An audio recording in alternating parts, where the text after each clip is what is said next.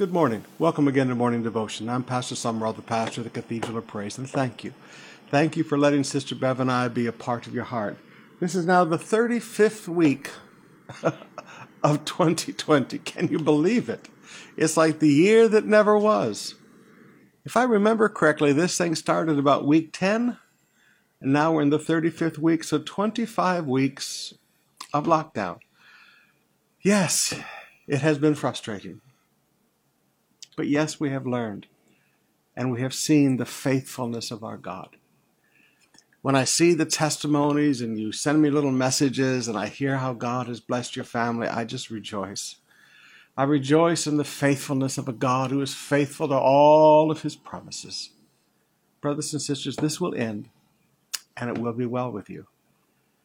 Now, we want to get into Psalms chapter ninety-one, and you know what I'd like you to help me do? I mean, we've been through the kids. I'd like to start on the college students now. But college students, I don't want you to memorize that unless you wish to. But I'd like you to do something outdoors, sitting in a tree, sitting in a swing under a tree, under an acacia tree, sitting under a palm tree, sitting under a coconut tree. Just don't let anything fall in your head. Something outdoors, because we're all stuck indoors. So young people, could I ask you to send us some readings of Psalms chapter ninety-one in an outdoor setting, because we'd all like to see some green grass. Psalms chapter ninety-one today.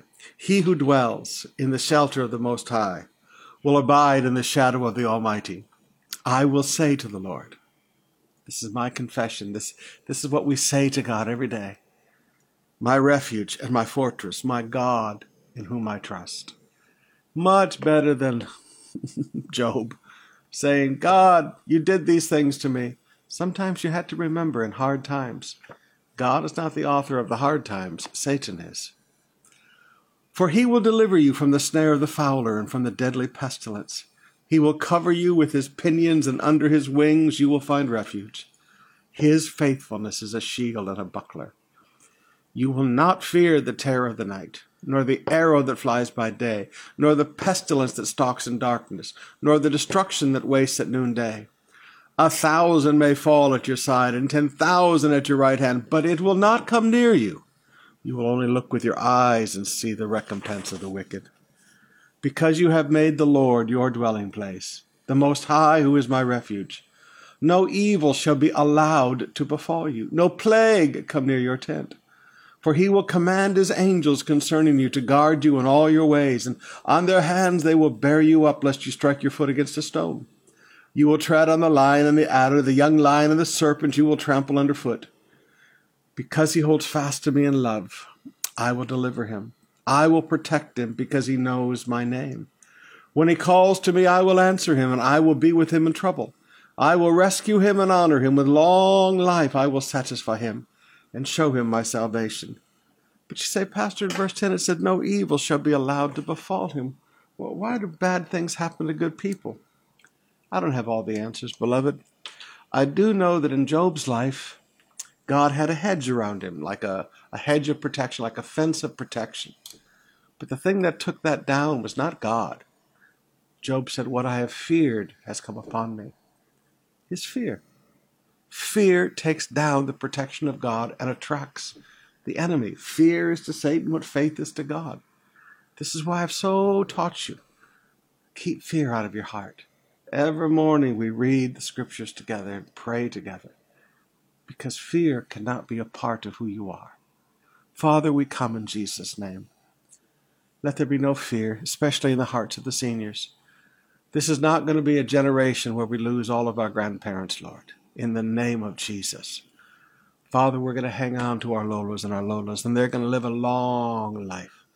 God, you're going to satisfy them with a long life and a life worth living. They've honored you, Father, in their youth and honored their parents. They've worshiped you, Lord. Oh, they've got strength in their bodies. Now, Father, I thank you that this plague shall be far from the homes of our seniors, that your hand will rest upon them, that there be no fear within their hearts, Father. Just a simple rest of faith, just a relaxed faith, knowing that God is faithful. Faithful is he who has promised. Father, again, I pray for all the young people again. The old and the young, they're locked in together. Let this be a time when values of a generation are passed on to the third generation. The values that brought families out of poverty are passed on to a third generation. Let this be a time where young people understand the strength of their families. And Father, let this be a time where young people grow strong in faith and strong in prayer. Not strong in K-pop, not strong in the latest K-pop idol, but strong in faith and strong in prayer, strong in the Word. Let this be a season where young people dig into God and dwell in God stronger than ever before. And Father, we declare favor over all of our families today. I declare favor over all of our families selling food today. I declare the favor of God and the favor of man over all of our businesses and all of our career people today. I declare favor over the church and all that we set our hands to do. Father, let the favor of God and the favor of man flow to our lives today. This plague does not stop the shadow of God's favor falling upon us. Oh, and we thank you for it, Father. Oh, this great shadow of favor. Let it just envelop all of your people today, Lord. Let people be kind to them, not even knowing why. Let new opportunities come to them today, Father, just from out of nowhere. Let new sales come. Let people walk up and begin to offer new opportunities. Father, let the favor of man come. But more than anything else, Lord, you promised, because you have made us the righteousness of God in Christ Jesus, that your favor shall be upon the righteous. Let your favor be upon us today, Father. Let the favor of God be upon us in the name of Jesus. We thank you for it, Lord. Let this be a season when wealth transfers, when hard times end. Father, let every family end this season stronger than when they went into it. Let others look at them and go, how did you get so blessed in the middle of this thing? Father, in the name of Jesus, let the wealth of the wicked transfer to the righteous in this season. We thank you for it. Lord, I pray again for the young people. Incline their heart to your word. Stir up a spirit of prayer within them, Lord. Give them a desire for you.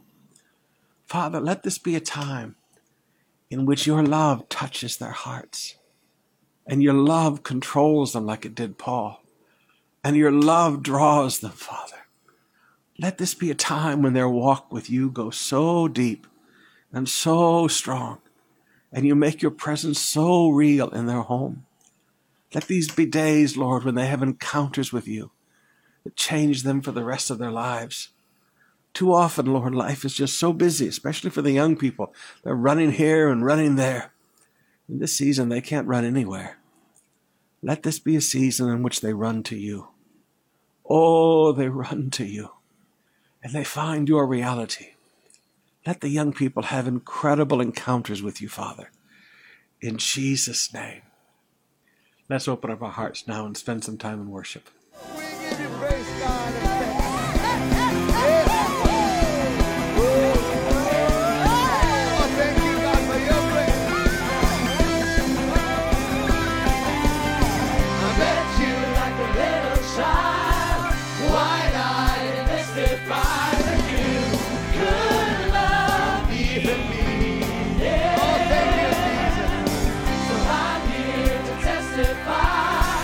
It's been amazing.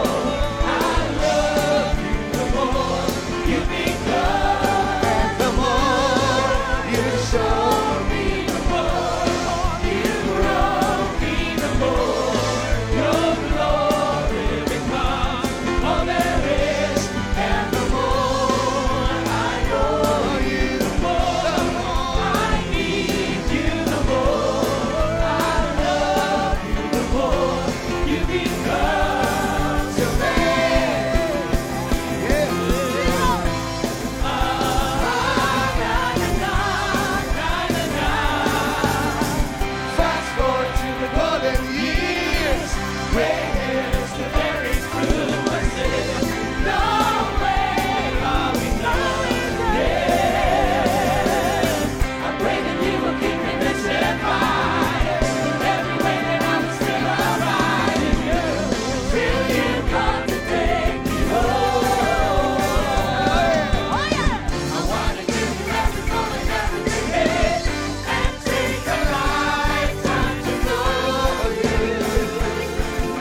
the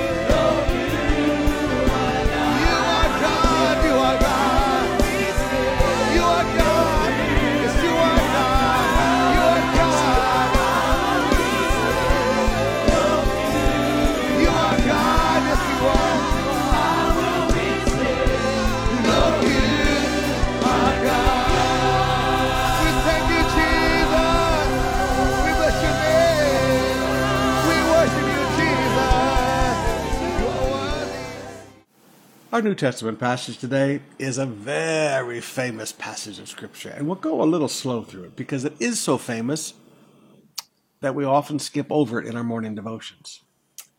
Chapter thirteen, verse one of First Corinthians. If I speak in the tongues of men and of angels, but have not love, I am a noisy gong or a clanging cymbal. Now look at that, the tongues of men and the tongues of angels. Men and angels. All right, so tongues would be the languages of men and the languages of angels. So when people tell me, well, you know, when you speak in tongues, you know, the devil doesn't understand it. Well, you know, he does understand the languages of men and he does understand the languages of angels. But he said, if I speak in the tongues of men and of angels, but I have not love, I am a noisy gong or a clanging cymbal. In other words, irritation. Just an irritation. It just doesn't fit, all right? If I have prophetic powers, and I understand all mysteries and all knowledge, and if I have all faith, and notice the alls, all faith, all knowledge, all mysteries, so as to move mountains, but have not love, I am nothing. So power is not greater than love. Spiritual power is not greater than love. If I give away all I have, and I deliver my body to be burned, but have not love, I gain nothing. So sacrifice is worthless without love. You know, there are some people, they think they're big givers, but they don't walk in love. And they wonder why they gain nothing. Now, here is a giver who will never prosper, okay? There are givers that never prosper. Why do they never prosper? It says they gain nothing. Because sacrifice is worthless without love. And then he begins to describe what love is. What is love? Love is action, not feeling. Now, notice how he describes love. Love is patient. That's how you treat somebody. Love is kind. That's doing things that are beneficial to others. Love does not envy or boast. It is not arrogant or rude. It does not insist on its own way. Now, it'll present its opinion, but doesn't insist on it. It is not irritable. It is not resentful. It does not rejoice in wrongdoing, but rejoices in truth. Look at all of this. This is all how you treat people. This is all about relationships. Love bears all things. Uh, endures is a better way to put it. Uh, a man said, Pastor Sumrall, how can I know that my wife really loves me? Well, I looked at him and I laughed in a minute. And I said, well, our wives put up with us. Our wives endure us. And he looked at me and I said, now I'm partly joking. Love bears all things. Love believes all things. Love hopes all things. Love endures all things. Now look at that. All, all, all, all. Love always hopes for people. Love always has hope. You know, sometimes as a pastor, you, you see the absolute best of people and you see the absolute worst of people. And at some point in your life, you have to realize that if you really walk in love, you don't hope for their ruin. You hope for their best. Now let's look at verse eight. Love never ends. Wow. Love never ends. So, all right. There's no such thing as falling out of love. You fall out of a bed. You fall out of a bunk bed. But you don't fall out of love. Love never ends. You don't stop loving people. And, and this is one of the hardest things I have to, to teach leaders sometimes. you've got people that have really been ugly. You've got people that have really been nasty. You know, the real pimple people that Paul talks about, and they pop on you. Well, you know, sometimes you deal with these people. And what people don't ever realize is that when you've really been a pastor to people, when you've really been a connect group to people, connect group leader to people, when you've really been there for people, you don't just stop loving them because they walk away from you. You, you love them for the rest of your life. There, there are people that have been uglier to me than anybody I could ever else imagine.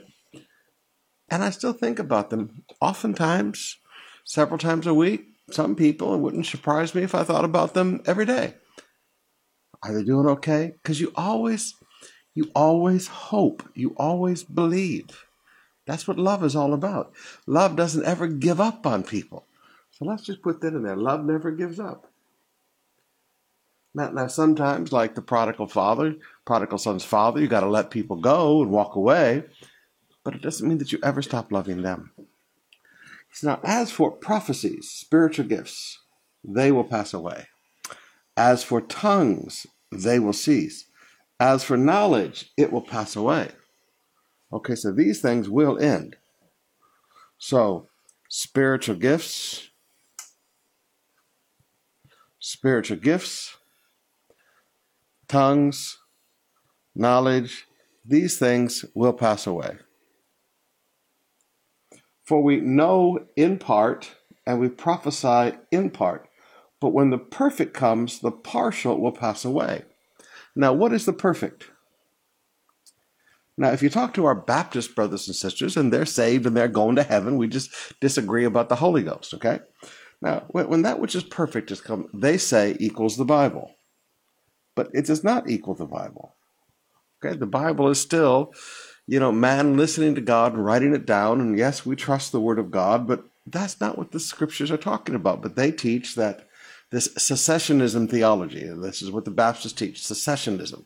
They teach that the age of the apostles is over, that there are no more miracles, there are no more healings, there are more spiritual gifts, because now we have the Bible. But that's not what that which is perfect. What is actually being referred to is the second coming of Jesus.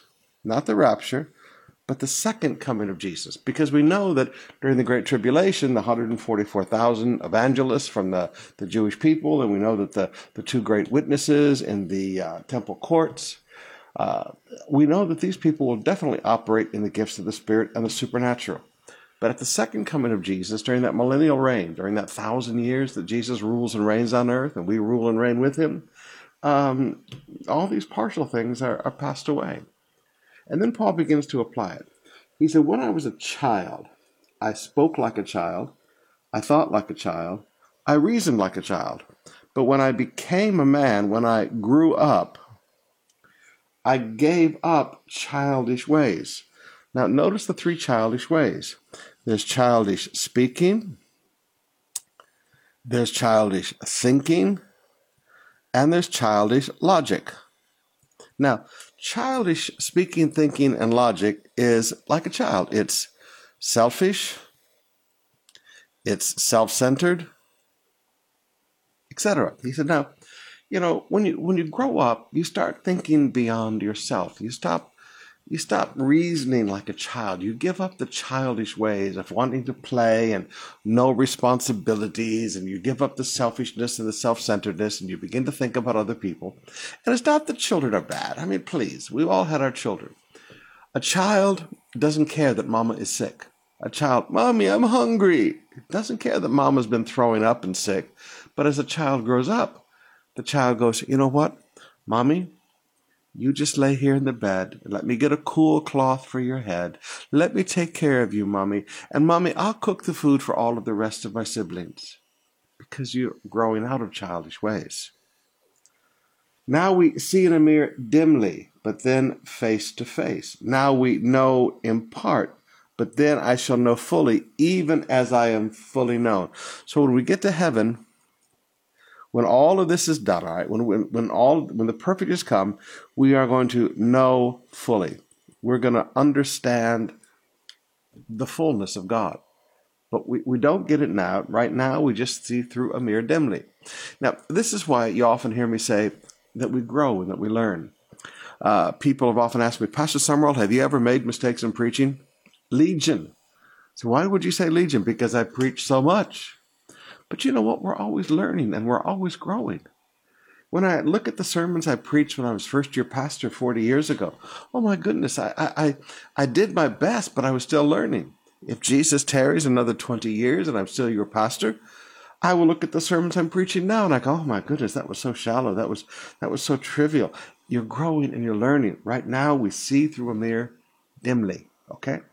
But then face to face. Now we know in part, but then we shall know fully, even as we have been fully known. So now faith, hope, and love abide. The, the triangle, the Trinity.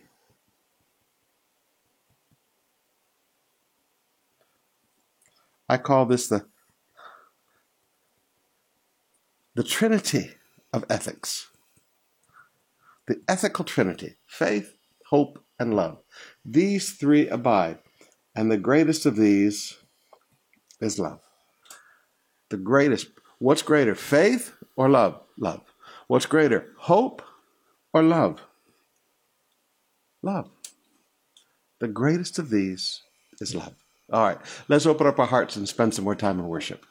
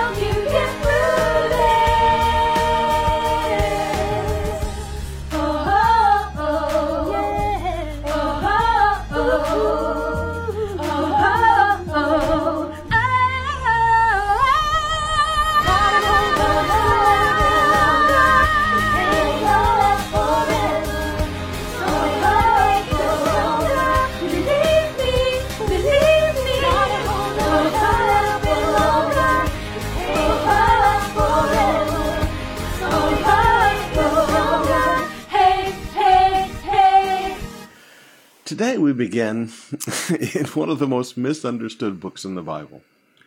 In many ways, it's just like Proverbs, but there is a subtle difference.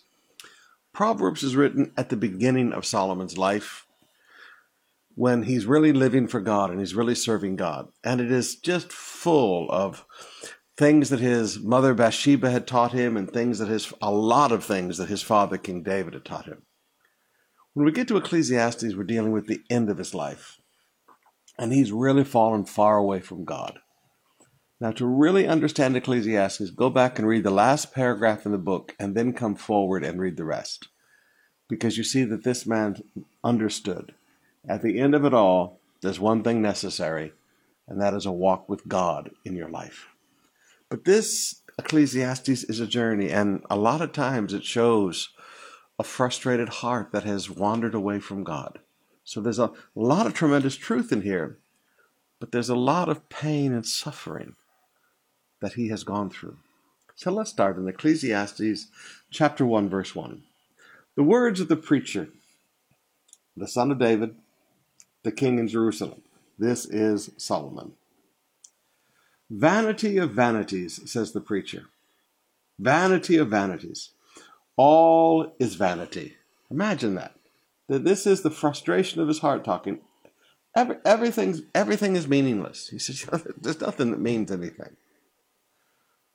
What does a man gain by all the toil at which he toils under the sun? Wow.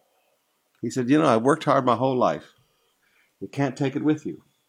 A generation goes, a generation comes, but the earth remains forever. Now, young people, you don't get that yet, but I'm beginning to get it. I'm, I'm still young. I'm only sixty-three, but I'm beginning to get it. Because you see a generation passing away before you. I see more and more of my father's generation and my grandfather's generation passing away before me. And right behind me coming up, there's my daughter's generation. So a generation goes and a generation comes, but the earth remains forever. Now, how true. I remember visiting my father when he was still alive, and they were still in the big house on the bluff. And I remember walking out and looking at the house two doors up from them. And when I was in high school, there was a guy that lived there who was really into wrestling. And he had a, a wrestling thing set up in the backyard. And, you know, a lot of the guys went over there to practice their wrestling moves. You know, the, the fake wrestling moves. Not, not the real stuff, the fake stuff. The, the showboat stuff. And now there was the, the youngest sister of one of my classmates in high school living there. And, and I looked at the house and I just shook my head and I realized... Two generations have lived there. The house is still there. The grass in the yard looked the same as when I was a young boy, fourteen years old, walking down the street. I went up and saw the post office. And there, that little post office that my grandfather went to every day was still the same. Same people working in that post office. The earth remains the same. You go down to the beach where they have the Jubilee. And Jubilee, I literally, uh, once a year, crabs and shrimp just come up on the beach there. It's called the Jubilee in, in Daphne. And it still happens. You look out across Mobile Bay, and it still looks the same at sunset. You go up and you look at where we used to fish when we were young, where the three rivers come down into Mobile Bay, and it still looks the same. The little, little fishing thing that is still down there. You look at the causeway, and there's there's still Ed's shed there. And I remember being so astounded that time by realizing how little things change from generation to generation. And this is what Solomon is trying to bring out. A generation goes, a generation comes, but the earth remains forever. Now, some of you have gone through the same thing. You've gone back to your, your barrio in the province, and you look around, and you go, "Grabe talaga." As much as everything has changed in my life, nothing here has changed. And in some senses, you don't look on it as vain like he did. You look on it kind of like I did. This is a little comforting. The sun rises and sun goes down and hastens to the place where it rises. The wind blows to the south and then goes around to the north. Around and round goes the wind, and on its circuits the wind returns. Would you look at that? So we're talking about the sun. We're talking about the wind. All the streams run into the sea, but the sea is not full. To the place where the streams flow, there they will flow again. All things are full of weariness. A man cannot utter it. He look at that. Now, he, he saw this as total vanity. He said, you know what? Nothing changes. So he's he's looking around at everything, and he says, nothing changes.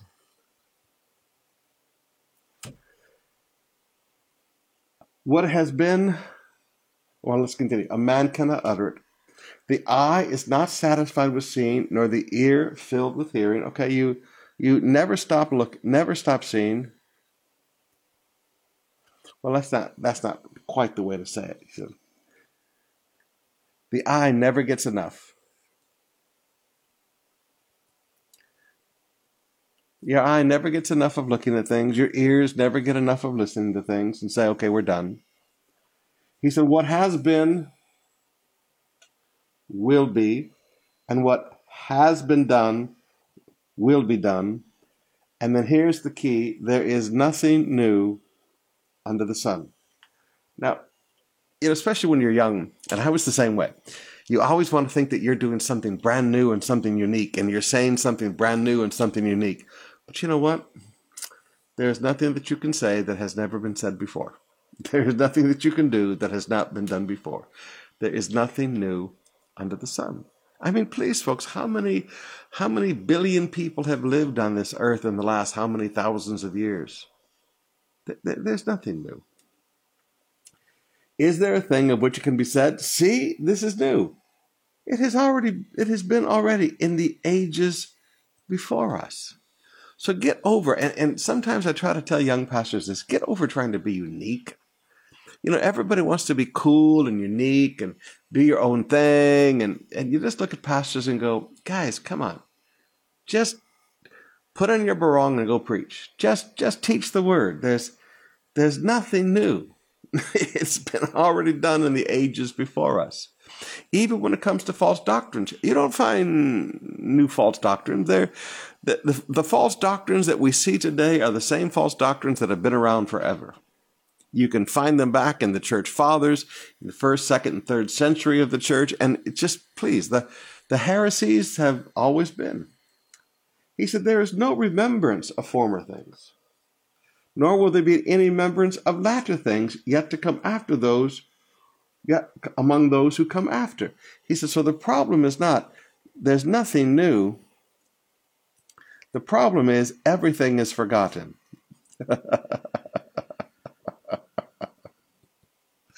Everything is forgotten. I, the preacher, have been king over Israel and Jerusalem, and I applied my heart to seek and to search out by wisdom. Okay, notice, here's the method. He said, I'm wanting to search, I'm wanting to seek, and my method is wisdom. All that is done under heaven. It is unhappy. It is an unhappy business that God has given to the children of men to be busy with. Really? No, it's not. It, it, it's not an unhappy business. But see, he had moved his heart away from God and had gotten really discouraged. I have seen everything that is done under the sun, and behold, all is vanity and striving after the wind. You, you can't hold the wind in your hands. What is crooked cannot be made straight, and what is lacking cannot be counted. He said, listen, there's always trouble, always crooked stuff. And he said, there's always lack. Now, talk about a discouraged heart talking. I said in my heart, I have acquired great wisdom, surpassing all those who were, those who were over before me in Jerusalem. And my heart has had great experience of wisdom and knowledge. And I applied my heart to know wisdom and to know madness and folly. I perceive that this also is but a striving after wind. Now, now notice this. Folks, here's part of his problem. He wanted to know madness and folly. Now, brothers and sisters, there are some things you just don't want to know. You don't want to know madness, and you don't want to know foolishness. But, you know, he got into these intellectual pursuits rather than seeking God. And I perceive this is also but striving after the wind. For in much wisdom is much vexation, and he who increases knowledge increases sorrow. No, not really. Now, here, this is a guy, remember, who took all these wives. This is the man who took all these wives, looking for pleasure. And you know what he said? The more I looked at the knowledge of this world, the more I increased my sorrow. Now, folks, you, you've got to ask yourself the question, what do you really want to seek after in life? Are, are you are you looking to search by wisdom the things of this world that have, remember, this world, this world is fallen. This world is controlled by sin and Satan. Now, if you're going to use your intellect to try to understand a fallen world controlled by sin and Satan, you know what? This this is going to be your mental outcome, okay? It's going to be extremely, extremely discouraging. But remember, this is a man who had all these foreign wives, and they led him away from God into idolatry. Chapter two. I said in my heart, come now, I will test you with pleasure and enjoy yourself. Behold, this also was vanity. All right, so he began to, pleasure became his big pursuit. And, you know, he had seven hundred wives and, you know, another three hundred concubines, and he had access to any kind of pleasure that you would want with his money. And he tested himself with pleasure. And he realized that's meaningless. Now, again, this whole book comes into understanding if you go back to that last paragraph and realize there's only one thing needed, and that's to seek God. I said of laughter, it is mad. And I said of pleasure, what use is it? You know, you're not going to, people when they just give themselves over to pleasure, I'm sorry, they're not going to find, they're not going to find anything but vanity. I searched my heart with how to cheer my body with wine. Now notice my body. In other words, wine affects the body. Wine doesn't do anything good for the soul or the spirit, but wine affects the body. My heart still guided me with wisdom and how to lay hold on folly, that I might see what was good for the children of man to do under heaven during the few days of their life. Wow.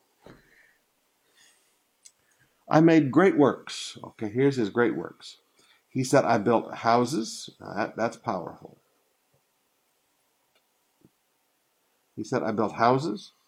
He said, I planted vineyards for myself. I made myself gardens and parks. I planted in them all kinds of fruit trees. I made myself pools from which the water to water the forest of growing trees. I bought male and female slaves. I had slaves born in my house.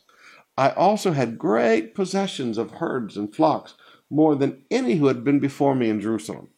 All right, so here is a man of great projects,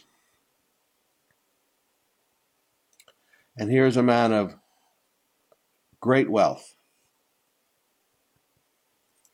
I gathered for myself silver and gold. Now notice myself, myself, myself, myself. Okay, this is not a man that was living for what is the will of God, myself. The treasures of kings and provinces. I got singers, both men and women, and many concubines, the delight of the children of men. He said, many concubines. I had all the sex I wanted with all the different women I wanted, every shape and size. So I became great and surpassed all those who were before me in Jerusalem. Also my wisdom remained in me. Okay, so he's still wise, but that wisdom's getting corrupted. And whatever my eyes desired, I did not keep from them. So he's gone into total, he's totally hedonistic. He's totally hedonistic at this point. I kept my heart from no pleasure, for my heart found pleasure in all my toil, and this was my reward for all my toil. So he said, all right, because I worked hard, I played hard. Now you often hear that phrase today. He worked hard, and let's just say he pleasured hard. He said, this, this was my reward for all my work. Then I considered all that my hands had done and all that my toil had expended in doing it.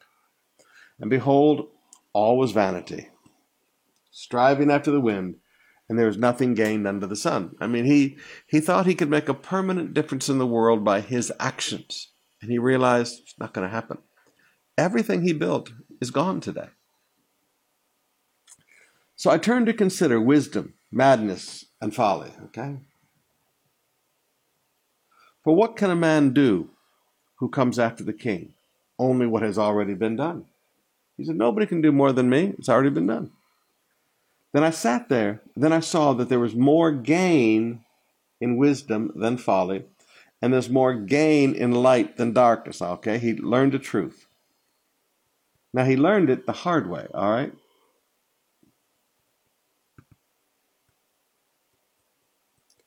He learned the truth. There's more to gain in wisdom than in folly, and there's more gain in light than in darkness. Now, here's the truth, but he learned it.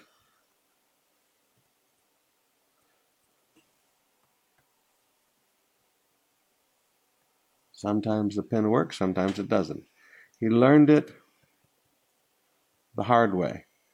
Oh, and by the way, thank you to those of you that are helping me try to uh, do a little crowdsourcing on how to fix the... Uh, the Palm rejection on, on Microsoft Surface Studios. Um, I found some articles that said this is a pretty common problem. It doesn't have a problem at all with my one in the office, but this one does. So wisdom is better than folly. Light is better than darkness, but he learned it the hard way. The wise person has his eyes in his head, but the fool walks in darkness. And yet I perceive that the same events happen to all of them. All right, so... life happens. He said, I realize that whether you're wise or whether you're foolish, there are life events that happen. Everybody gets rained on the same. Everybody gets stuck in the same thunderstorm. Everybody gets snowed on the same. Okay. Then I said in my heart, what happens to a fool will also happen to me. Why then have I been so wise? And I said in my heart, that also is vanity. For, the, for of the wise as a fool, there is no enduring remembrance. Seeing that in the days to come, all will have been forgotten, how the wise dies just like the fool. Okay, everybody lives, dies, and is forgotten. Now, it's fascinating to me that this was the richest king in all of Israel's history. This guy built more than everybody built in Israel's history. I mean, we're they're still discovering his excavations. I... There's a little shop in the Cardo that Sister Bev and I like to go to, get little earrings and things as gifts for people. And the, the owner of that shop, they're a little older now, and their sons have taken over. But the, the mom and dad, when we first started going there years ago, told me that they lived in the old section of the city, and they actually have a home, that the floors of the home were built with the stones of Solomon's temple, the first temple, first temple period stones. And you look at that and you go, you know what? Everybody gets forgotten. But David is far more respected and remembered in Israel than Solomon. Fascinating study. David was a man who lived a walk with God. Solomon was a man that had a couple of great encounters and then went far away from God for a large part of his life and didn't come back to God until the end. So it seems that being remembered and permanent accomplishments in life are done more by walk with God than being the smartest guy in the room. Verse seventeen, so I hated life. Imagine, here is one of the richest men that have ever lived, and he hates life. That's what sin does to you. This is the fruit of sin. Because what is done under the sun was grievous to me, for all is vanity and striving after the wind. I hated all my toil in which I had toiled under the sun. Okay. Why? Seeing that I must leave it to a man who will come after me, and who knows whether he will be wise or a fool. Yet he will be the master of all for which I have toiled and used my wisdom under the sun. So he said, you know, this really rips me off. He said, I can work hard. He said, I can build. He said, the next generation gets it all. And he said, you don't know whether he's wise or a fool, but he will be the master of everything I built. Oh, some of you parents, you've worked so hard to build a family business, and you realize that when you die, everything goes to your children. And you look around and you realize your kids hate the business. Wow. I've watched great pastoral ministries in life who build great things for the kingdom of God. And either the second or the third generation, because it's family-owned corporations. That's something I don't believe in. But family-owned corporations comes along and, you know, the kids come by with no anointing on their life. And they're the master of everything that was built by a, a sacrificing generation. And it's all destroyed. He said, so I turned about and gave my heart up to despair. Wow. Over all the toil of my labors under the sun. So here is a man who is discouraged. Now, th- this is what sin does for you. You see, when you're, you're doing the will of God, you know that you're doing this because God wanted you to do it. And you're building this for the next generation. And it doesn't bother you about the next generation because you've done this because God wanted you to do it. You're doing it because it's the will of God. And you know that God will take care of the next generation. But if you're just building things in your own strength, your own ability, it's going to be a, a discouraging thing. Because sometimes a person who has toiled with wisdom and knowledge and skill must, because you cannot take it with you. You can't take it to heaven. Must leave everything to be enjoyed by someone who did not toil for it. This too is vanity and a great evil. Now again, here's, here's the problem of succession in the average family business. He never raised his children to work hard. You know, the son that took over destroyed the kingdom in just a couple of weeks. He never raised a next generation to work hard. He never let the second, the next generation get in and work with him. He just let them play around. You see, there are some people that just let their kids be kids. And never put the burden of responsibility on them. Never, never make them carry a load. And then they get down near the end of their life and they go, my goodness, these, these sons, the son of mine is going to enjoy everything I've built and everything I've worked for, everything I've poured my skill into. And grabe talaga, he didn't toil for any of it. Now you can fix a lot of that by just making your sons and making your daughters work. What has a man from all the toil and striving of heart with which he toils under the sun? For all his days are full of sorrow, and his work is a vexation. Even in the night his heart does not rest. This also is vanity. All right, now, now th- this is how he lived his life. Okay, if you want to look at a snapshot of Solomon's life when he had pulled his heart away from God, his days were full of sorrow, his work was a vexation, and at night, he couldn't turn his mind off. Have you ever laid there in the bed and your brain just won't turn off? And you're just exhausted the next day. That is Solomon's life. You see, you're never going to find satisfaction in what you do and pleasure and, and searching out the foolishness and madness. That you're never going to find fulfillment and satisfaction there. You're only going to find fulfillment and satisfaction in God. And, and this is his, his life. His days are full of sorrow. His work is a vexation. And at night his heart does not rest. There is nothing better for a person than he should eat, drink, and find enjoyment in his sorrow. This also I saw is from the hand of God. For apart from him, who can eat and have enjoyment? All right, so God allows you to enjoy work. Now, I'm a person who likes to work hard. You know me. And I like being around people that like to work hard. But you know what I found? Hard work doesn't leave you full of sorrow, vexation, and heart not and your heart not resting at night if you're doing what God wants you to do. For apart from him, there's the key phrase. For apart from him, only in your walk with him can you find enjoyment. Now, brothers and sisters, if you enjoy what you're doing, because you're in a walk with God, God, God gives you pleasure in the work of your hands. Uncle Lester used to say it like this. Doesn't matter how hard you work. Hard work doesn't hurt you as long as you enjoy what you're doing. I enjoy what I'm doing. Now, yes, we've been working really hard during this covid nineteen thing, and honestly, I'm going to be glad when it's all over and we can get back to normal church. All right. Because this is, this is a lot of hard work. This is intensive work, doing a lot of little things repetitively. Okay. We're not doing big things. But even in this, there's enjoyment because we're with God. Apart from Him, you're never going to find enjoyment.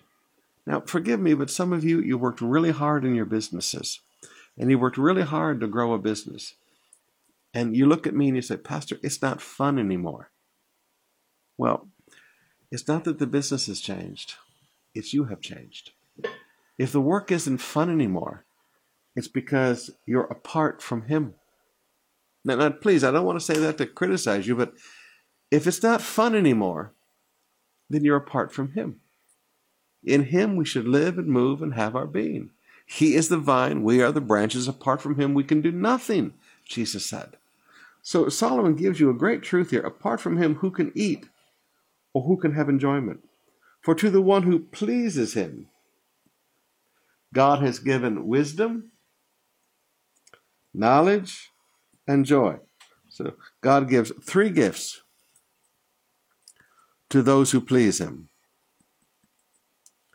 Wisdom, knowledge, and joy. We're happy people.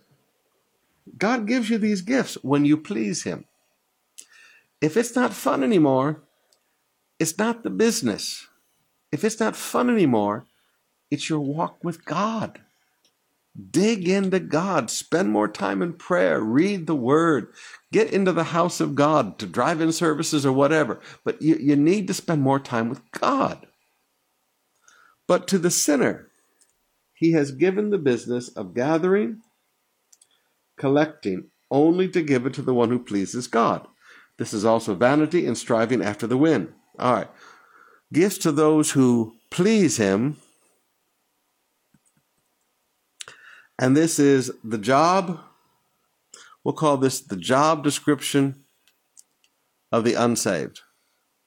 The job description of the unsaved is to, number one, gather, number two, collect, and number three, give to the one who pleases Him. The wealth of the sinner is stored up for the righteous. Now, if you'll just stay close to God, if you'll just dig into God, you're going to find that they're going to have, there will be people who have worked really, really hard gathering and collecting, building a business. And all of a sudden, all that business is going to flow to you. You're going to find that there are people that have worked really hard building a house and lot. And now you come in and you buy it for fifty percent of the price. The wealth of the sinner is laid up for the righteous. Now, these first two chapters really deal with a very discouraged heart. A man who had pulled his heart away from God. But even here you begin to see, he understands. Only when you're close to God, only when you live a life pleasing to God, will you find happiness in